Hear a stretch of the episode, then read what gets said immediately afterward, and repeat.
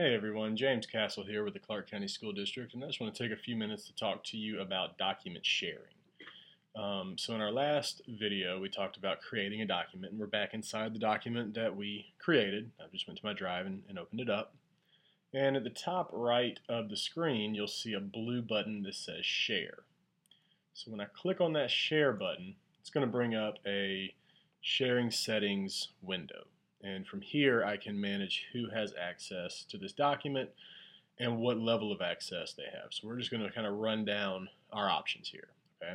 So starting from the top, first off, we have a link to the document. So if you were wanting to put a link on a web page or in an email, you could copy and paste this URL and use that to create your link, and that would direct people to the document. Next, we have um, our access levels, and right now it's set to private, which means that only the people listed here have access. And you can see that I'm the only person listed, so I'm the only one with access to this document. If I click on this link that says change, it's going to show me my other options for visibility um, on my document. And it starts off at the top with the least restrictive options, and the options get more restrictive as we go down the list. And you can see again by default, um, private is the, uh, the setting. So let's just start here at the top and I'll explain what each of these things means. So our least restrictive setting is public on the web.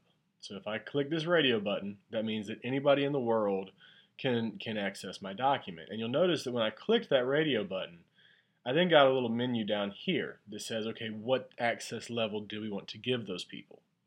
So it's public on the web, and right now anyone can view. And if I click this menu, you see you have three options here. Can view, can comment, or can edit. So if we choose can edit, that means that anybody in the world could come in and edit our document. If we choose can comment, that means that anybody can come in and use the commenting feature in uh, Google Docs. And if we leave it as can view, that means simply that people can view it. Okay. So public on the web. Our next option is anyone in the world with a link. So let's say that you wanted to send a document out to parents.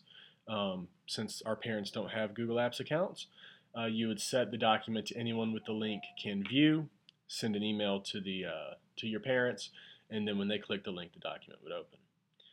Next, we have anyone at the Clark County School District can find and access.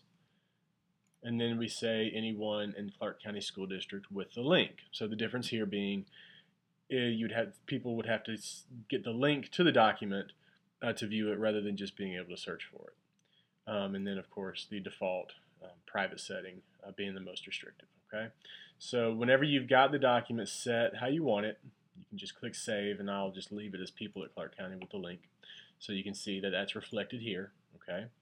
Um, and then let's say we want to share with specific individuals. So that's what this whole sort of bottom half of the window is about.